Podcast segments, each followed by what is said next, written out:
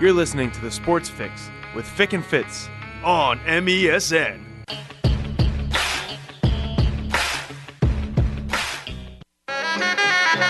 This is the Sports Fix with Fick and Fitz on MESN.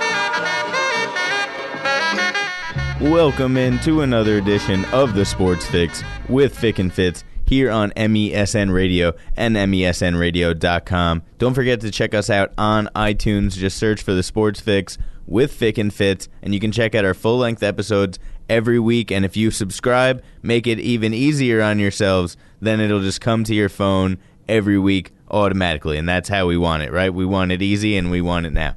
So this week we're going to get into a lot of important stuff. You know, we're getting into the thick of things in the NFL season. That's right. We have the conference championships this week or weekend rather. Both games are going to be on Sunday and the winner of those two games go to the Super Bowl. So it's getting real, guys. I mean, we we're down to the quarterfinals essentially of the whole NFL tournament last week. Moving on to what is essentially the semifinals this week, and uh, let's get into the four matchups first off and foremost. So there were some really big games. I'm gonna try to rank them in of importance from least important to most important. You know, we'll start off with uh, some of the lesser games, and we'll get into the uh, Jaguar Steelers game last because that was clearly the game of the week. You know, it had everything drama. You know, maybe not the soundest football. You know, there's a lot of uh, throwing the ball around and not great defense, but we'll get into that later. Let's start off with this Falcons Eagles.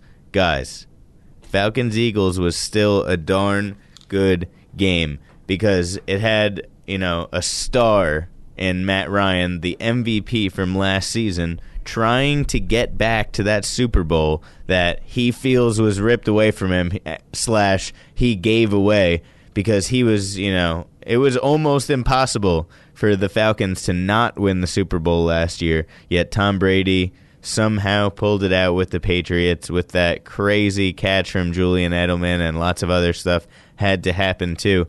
But Matt Ryan, you know, he was shut down in this game, and he had he completed a good amount of his passes. You know, two thirds of his passes ain't bad, and he was right around that mark. But he only had a little over 200 yards, only one touchdown pass.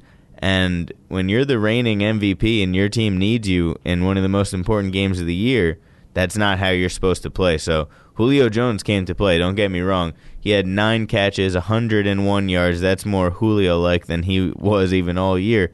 Uh, but Devonta Freeman, 10 carries, 7 yards. So it wasn't just Matt Ryan. I'm definitely not putting all of it on his shoulders by any means. In fact, he didn't turn the ball over. So, like I said, it's not like I'm throwing it all on his back. He's just the first name that I brought up. But Devonta Freeman, 10 carries, 7 yards not going to do it for a fantastic player. Now, he did add five receptions for 26 yards and a touchdown, so it's not like he wasn't existing. That's what I mean. It's it's really the blame of all of them. Not one player really played up to their form. Now, Julio Jones, there was that pass in the last seconds. I think it was fourth and three, or fourth and goal, rather, from the three.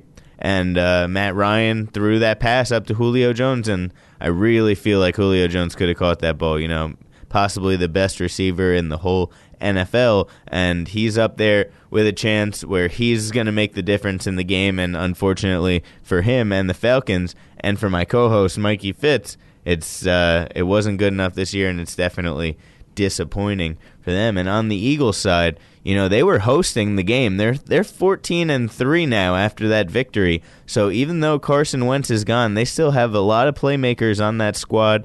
Nick Foles even better than uh, Matt Ryan on the day, around 250 yards, even better completion percentage, closer to 75%, even slinging the pigskin. So really good from him. You know, you get a touchdown from Blount, but same thing on the Eagle side where it wasn't really a, a sound football game. It was kind of boring. You know, it's playoff football, so it's not boring. But you had uh, way too many field goals, I'll say, in this one. I think that, uh, you know, when it comes down to all field goals, it's not the most interesting game. But that wasn't the only game out there this weekend. The Eagles win 15 to 10 in that game. They're going to move on to the conference championship, and we'll discuss uh, the other team in a bit. But the Patriots and the Titans played in another good contest this week, and the Titans jumped out to an early lead, and uh, you know people started to wonder a little bit. Uh, Peter Rosenberg on the Michael Kay show said the day before the game, or two days rather before the game on the air on Friday, he was like, you know, if the Titans go out to a seven point lead, especially against the spread, it was like a 14 point New England spread. Well, then New England has to score three touchdowns, you know, without reply.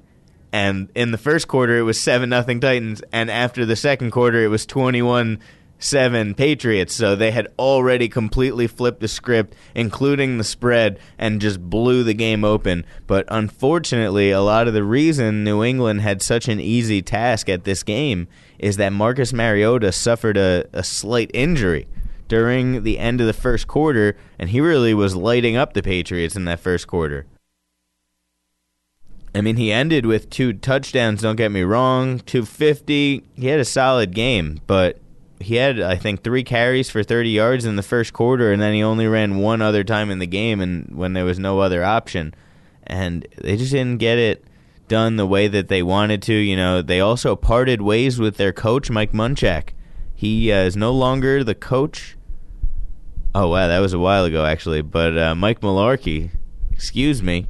And uh, Mike Mularkey, he's not going to be returning as the Titans coach. So they go ten and eight, they make it to the playoffs. They win a game in the playoffs, and they lose to the probable uh, Super Bowl champions. You know, the team with the best chance, the Patriots.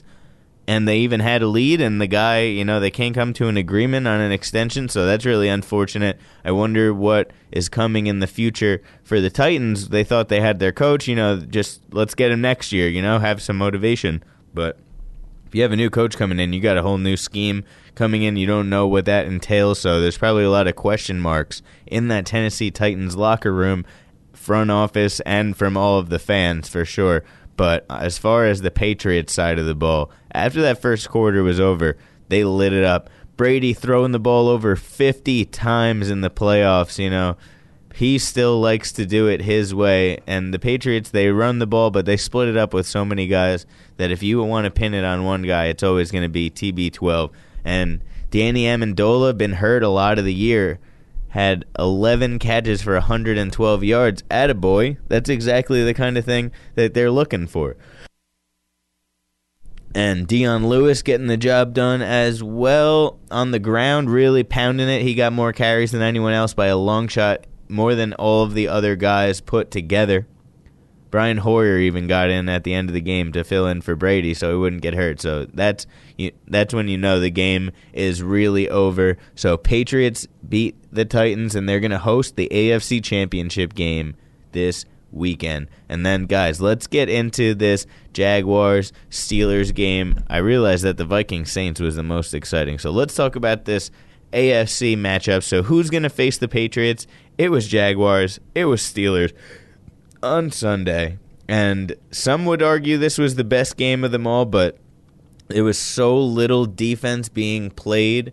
I think Pittsburgh scored on three separate fourth down plays, two of them from pretty much the other side of the field. So it was just a wide open, good old Western shootout, gun slinging all over the place, y'all and Blake Bortles, you know, he wasn't a part of the gunslinging. He barely threw the ball at all. Fournette all over the ground uh, for three touchdowns, really helping out the Jaguars, and they jumped out to an absurd lead. It was fourteen nothing at the end of the first quarter, two touchdown leads still at the half, and then the Steelers brought it within a seven point game, but it just wasn't enough in the end. Roethlisberger, 470 yards and five touchdowns.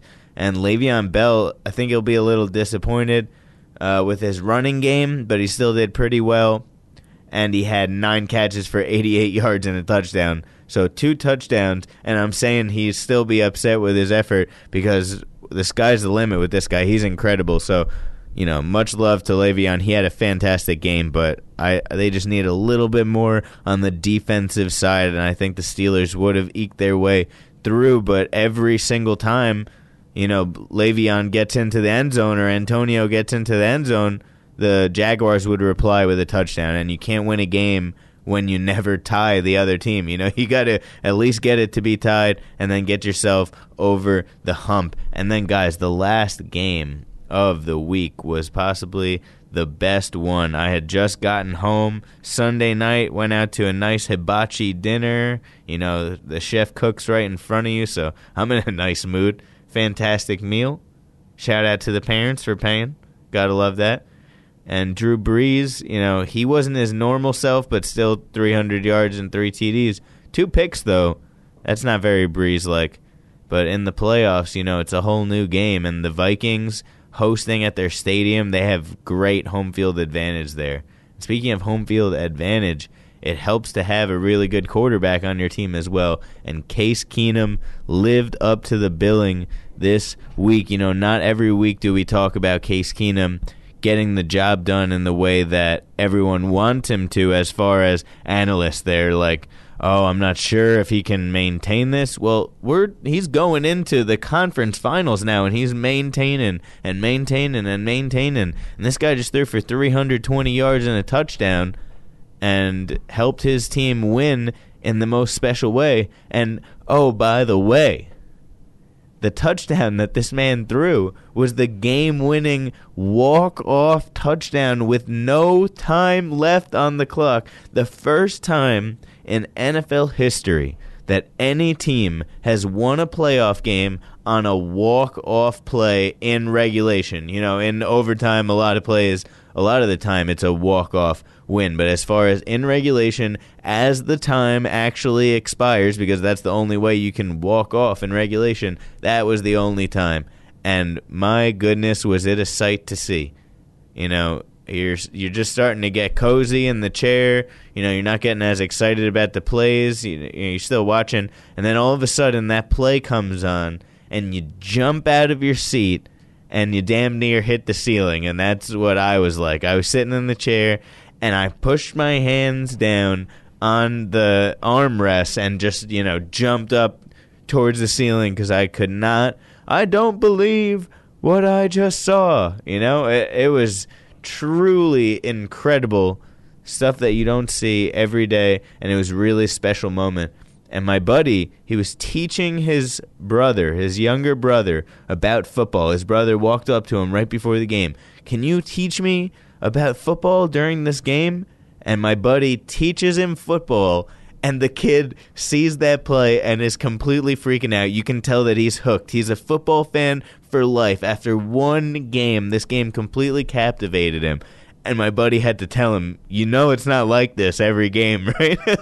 you know, there's lots of games where it's a blowout, or like in the Eagles Falcons, where there's not a lot of points and the teams aren't really moving the ball.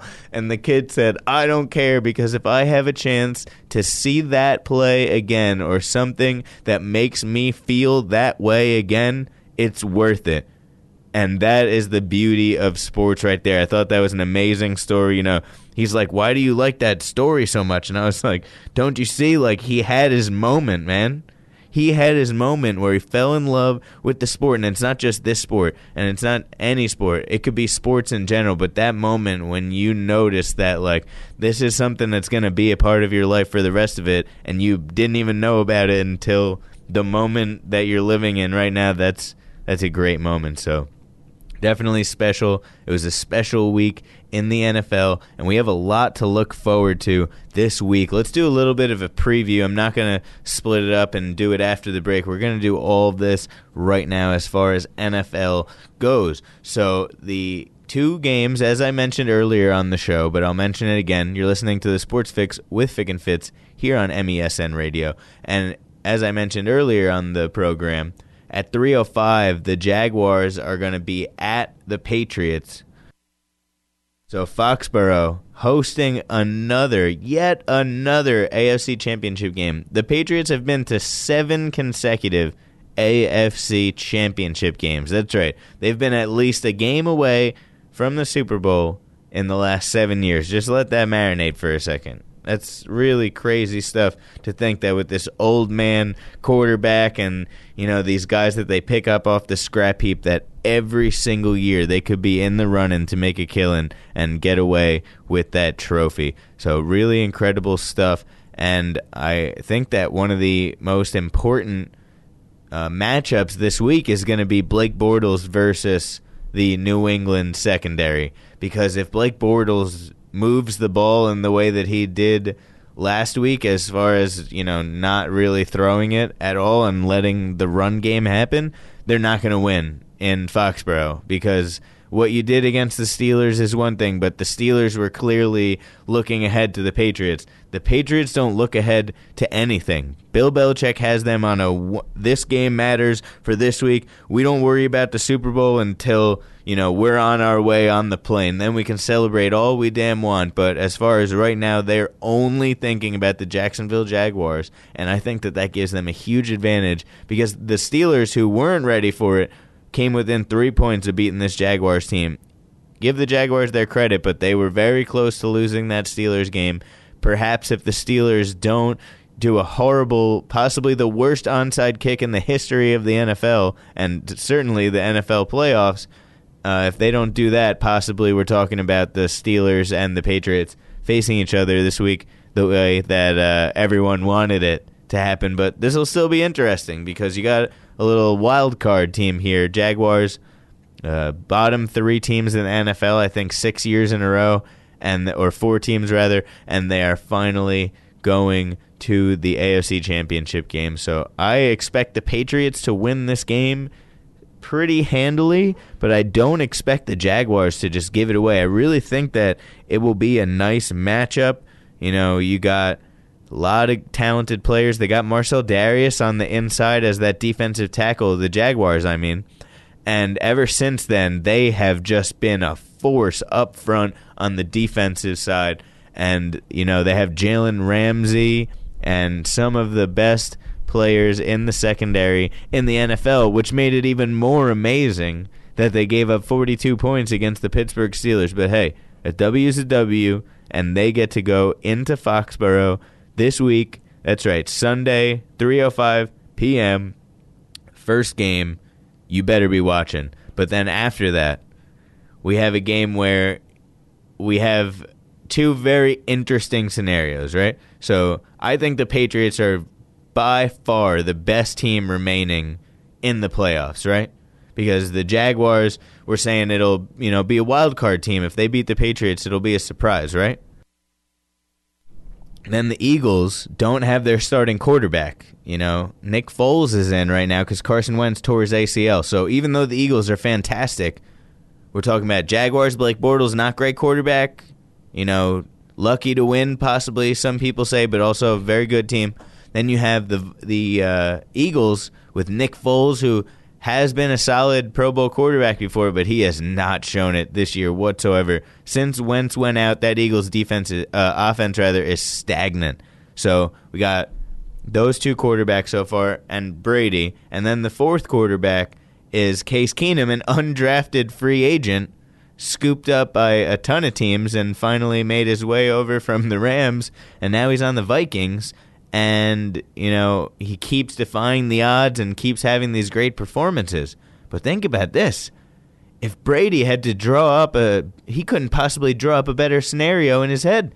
He's thinking to himself, we can handle the moment. I'm not worried about that. So he's going to be thinking, is there a guy on the other team that can just like even if we have the game plan for him, we can't stop him. And I think that would have been like an Antonio Brown or a Le'Veon Bell or something. But as far as game breakers, I mean, Stefon Diggs possibly game breaker. Uh, they're Fournette facing this week, but I think that it's just going to be a really nice path to the Patriots. I don't want to say easy because it's the NFL playoffs and anything can happen.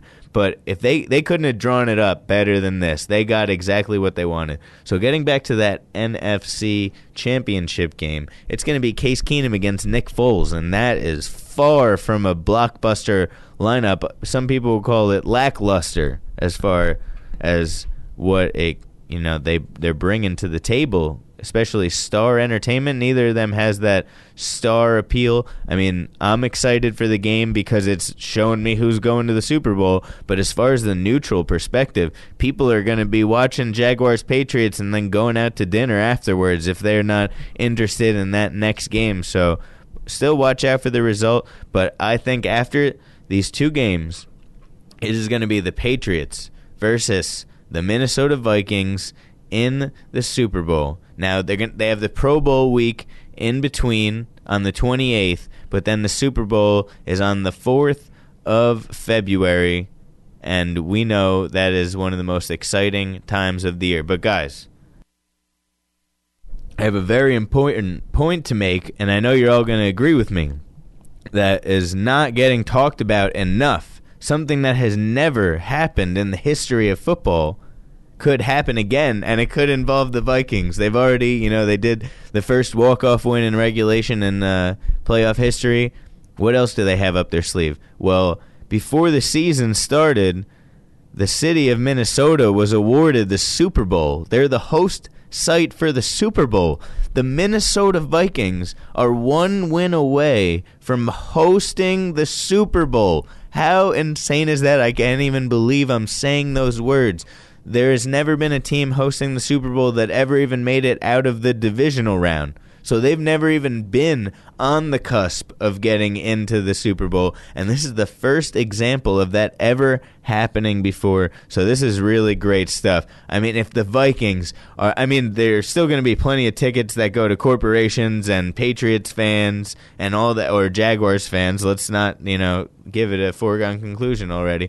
And, uh, you know, tons of other fans in there. But there is a huge advantage if you get to be in your home stadium, sleep in your own bed before the Super Bowl, have media week down the street from your house. Oh my gosh, uh, just the the mental advantage that the Vikings will have going into the Super Bowl if they have that situation play out for them is just unbelievable. Now, the Vikings have had some very bad luck. One of the unluckiest teams in NFL history. Some would argue the unluckiest team, but you know, some would have to say the Browns. But hear me out. The Vikings have lost four Super Bowls. Only them and the Bills have ever done that before. So the Vikings have never been uh, in the modern era champions of the NFL. So they would love to get their hands on one, and doing it at home in their new stadium that they've only had for a couple of seasons now would really be a shining moment. One that, even though I don't live anywhere near there, I would never forget the first team winning a Super Bowl at home.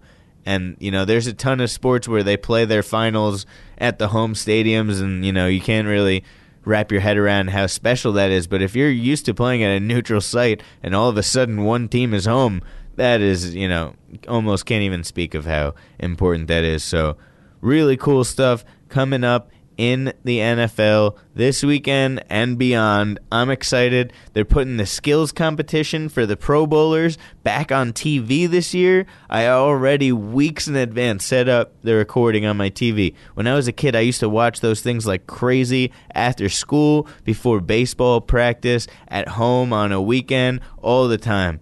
You know, you're watching the best players in the world uh, and pads on top and then like uh, just comfortable shorts on the bottom and throwing passes and you know through hoops and stuff like that doing the fastest man tons of different competitions. So definitely check that out. It's going to be on espn and nfl network. They're airing it like back to back days on both networks. So definitely set up a recording or make sure that you watch that. I'm not even going to watch the pro bowl. Forget that but the pro bowl skills competition that's where it's at. Just like the NHL, you know, where I do like their All Star game though, but it is a lot of you know non defense nonsense. But the Pro Bowl is whack, and everybody knows that. I think even the NFL knows that, and that's why they keep moving it around now. It's not always in Hawaii, and they're doing a lot of different things with it. But definitely tune in for that skills competition. And guys, we're going to head to the break right now, but when we get back, we are going to talk about soccer a little bit. It's going to be a quick transfer window segment, and then we're going to end the show. But guys, don't go anywhere. You're listening to the Sports Fix with Fick and Fitz here on MESN Radio and MESNRadio.com. and we'll be right back. I got a fever, and the only prescription is more Sports Fix with Fick and Fitz on MESN.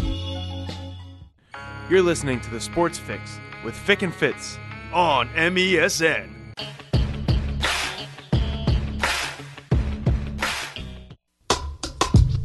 Welcome back to the Sports Fix with Fick and Fitz here on MESN Radio and MESNRadio.com. You know you can always check us out at Facebook.com slash SportsFixMESN. Slide into those DMs at SportsFixMESN. And You know you can always check out our full-length episodes in two places.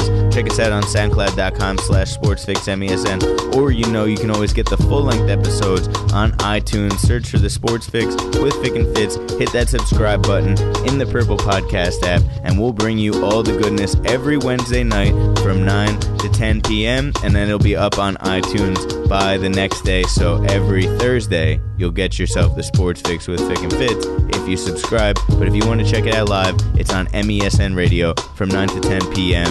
on MESN Radio. Don't forget Metropolitan Entertainment and Sports Radio Network. But we're back. We're here to do a little quick transfer window wrap up because I got a lot of stuff on my mind right now. You know, as a Manchester City fan, this Alexis Sanchez transfer was supposed to be wrapped up all the way back in the summer. We offered them 60 million euros for a guy 12 months away from walking away as a free agent, and they turned it down. Slash, they couldn't get the Thomas Lemar done deal done in time and they needed a replacement for Alexis, so they weren't let willing to let him go unless they got somebody back. So they're still looking for that same scenario, and it looks like they might get Aubameyang back from Borussia Dortmund, which would be really interesting because then you start to consider yourself if Alexis wasn't trying right now and he was, you know, kind of halving it and not giving his full effort, then a full effort Aubameyang might be better than a half effort Alexis. Aubameyang's a world class striker. He's faster. He's fitter. He clearly cares more, and I think that it would be really interesting.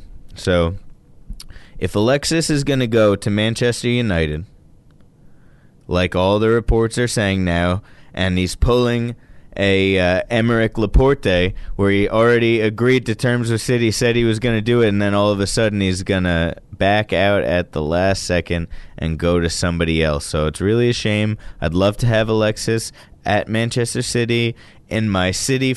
Uh, franchise mode, career mode on FIFA. I already transferred Alexis to my team, and I was excited because I was trying it out, seeing what it was going to be like with this guy on the team, and now it might not even happen, and it's breaking my heart. But we still have a great team, and we're still 12 points ahead in the standings, ahead of United, and it's looking good. But getting back to this Aubameyang and Alexis nonsense, right? If Aubameyang comes to Arsenal, Dortmund don't just want cash; they want a player. They want a player back that can play right now. And Arsenal already sold Theo Walcott to Everton Great move by Everton, I got to say, also, because he was just not getting any time at Arsenal. He's been there 11 years. Let him get somewhere, let him play.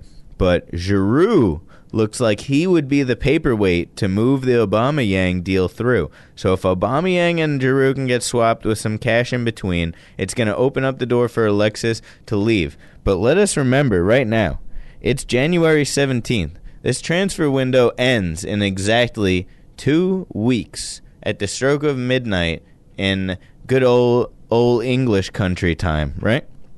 So Wenger already said that this Alexis deal was going to be done by today. Today's over now in England. They're sleeping over there. So that was false. He said 48 hours, and that was a whole bunch of you know what. So I don't know when this Alexis deal is going to get sorted out. It definitely has to do with a lot of other things going through first, and it's a very complicated situation. Arsene Wenger making it even more complicated just by being there, man. You know, he makes everything more complicated. This guy can't do anything right these days, And you know, I'm I'm only half serious, but it is a pleasure to hear everyone talking smack about Wenger all the time. It's almost like my favorite thing to hear people complain about because I can't stand Mourinho, but I actually like Wenger makes me laugh. you know, even just listening to he he sounds so like polite sometimes and French, and then at other times he'll just be screaming profanities at the referee. So he's he gives you the best of both worlds: the calm Frenchman that wants to smoke his cigarettes, and uh, then the angry Frenchman. So he gives you everything that you want. Wenger, please stay. Please keep bringing Arsenal down the drain. I love it. But I would really love even more if Alexis would decide to come to City. You know, there's some other transfer rumors going around, but really not a lot of done deals going on right now. Like I, I mentioned, the Theo Walcott deal, he went to Everton from Arsenal. Uh, we got Cenk Tosun, who came from Besiktas and he's on Everton now. So Everton bringing in Tosun and Walcott really going to solidify the front line of Everton, who's trying to make a push to be in the top ten. And if you think about it, if Everton finishes like eighth this year, nobody's going to remember that they sucked in the beginning of the year, and nobody's going to remember that they had to fire Ronald Koeman if they end up finishing in a similar position where they honestly should belong in the first place. People were putting them up with the top four, Everton doesn't have one single player that would get into the Manchester City side. Everton doesn't have one single player that would get into the United side, that would get into the Chelsea side, and maybe would get into the Spurs side either. So they need to start looking at some realistic expectations. And now, after all this has happened, and they've, I think, become back falling down to earth extremely so. I think they understand that more realistic to finish around 8th or 10th and then recharge again for next year. So let's hope that that is what happens for Everton. I have no ill will against Everton whatsoever. Uh, you know, they're a nice team to watch and there's no one to hate on their team. You know what I mean? If anything, you're rooting for them like underdogs. So definitely not hating on the Evertonians whatsoever. You know, Liverpool play more exciting football. Any Everton fan would admit that, but that doesn't mean that Everton doesn't have their moments either. More so in the past, I used to love watching uh, Tim Howard be their goalkeeper for such a long time. But hey, Everton, you'll have your swing up again. Don't worry about it. But guys, this has been all for the Sports Fix with Fick and Fitz this week. Sorry about that you know, technical difficulty to start off the show. We got everything under control, though.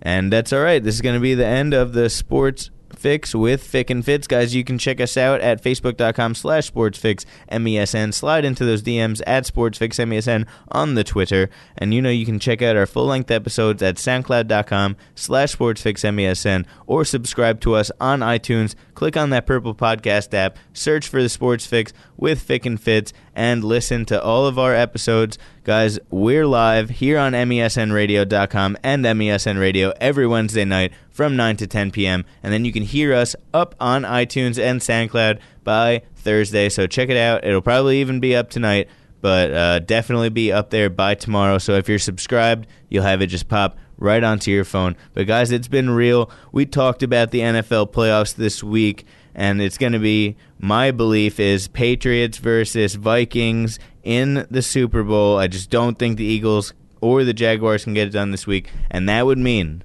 that the Vikings would be hosting the Super Bowl, but they would have to face Big Bad Tom Brady and the Belichicks in that game. And then we just talked about the transfer window a little bit. Alexis Sanchez, does he go to Man City? Does he go to Man United?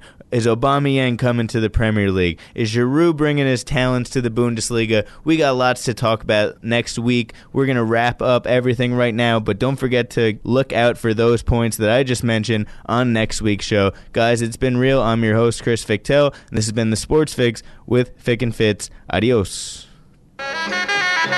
This is the Sports Fix with Fick and Fitz on MESN.